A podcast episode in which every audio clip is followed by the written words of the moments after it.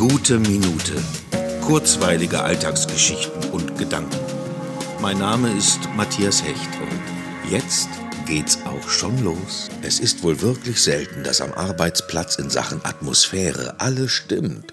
Die Grundvoraussetzung ist, dass man sich schätzt und anerkennt. Über mein Arbeitsfeld gibt es sicher viele Geschichten zu hören, von despotischem Verhalten bis hin zu Psychospielchen. Aber es gibt, wie heute bei einem kleinen Filmdreh, Arbeitsatmosphären, die alles toppen, wenn man zusammen Quatsch machen kann, sich auf die Schippe nimmt, jeder abwechselnd von allen anderen aufs Korn genommen wird, aber alles mit einem klar gekennzeichneten Spaß, dass man genau weiß, dass es niemals wirklich persönlich gemeint ist, sondern dass es eben ein Ausdruck der guten Atmosphäre Atmosphäre ist.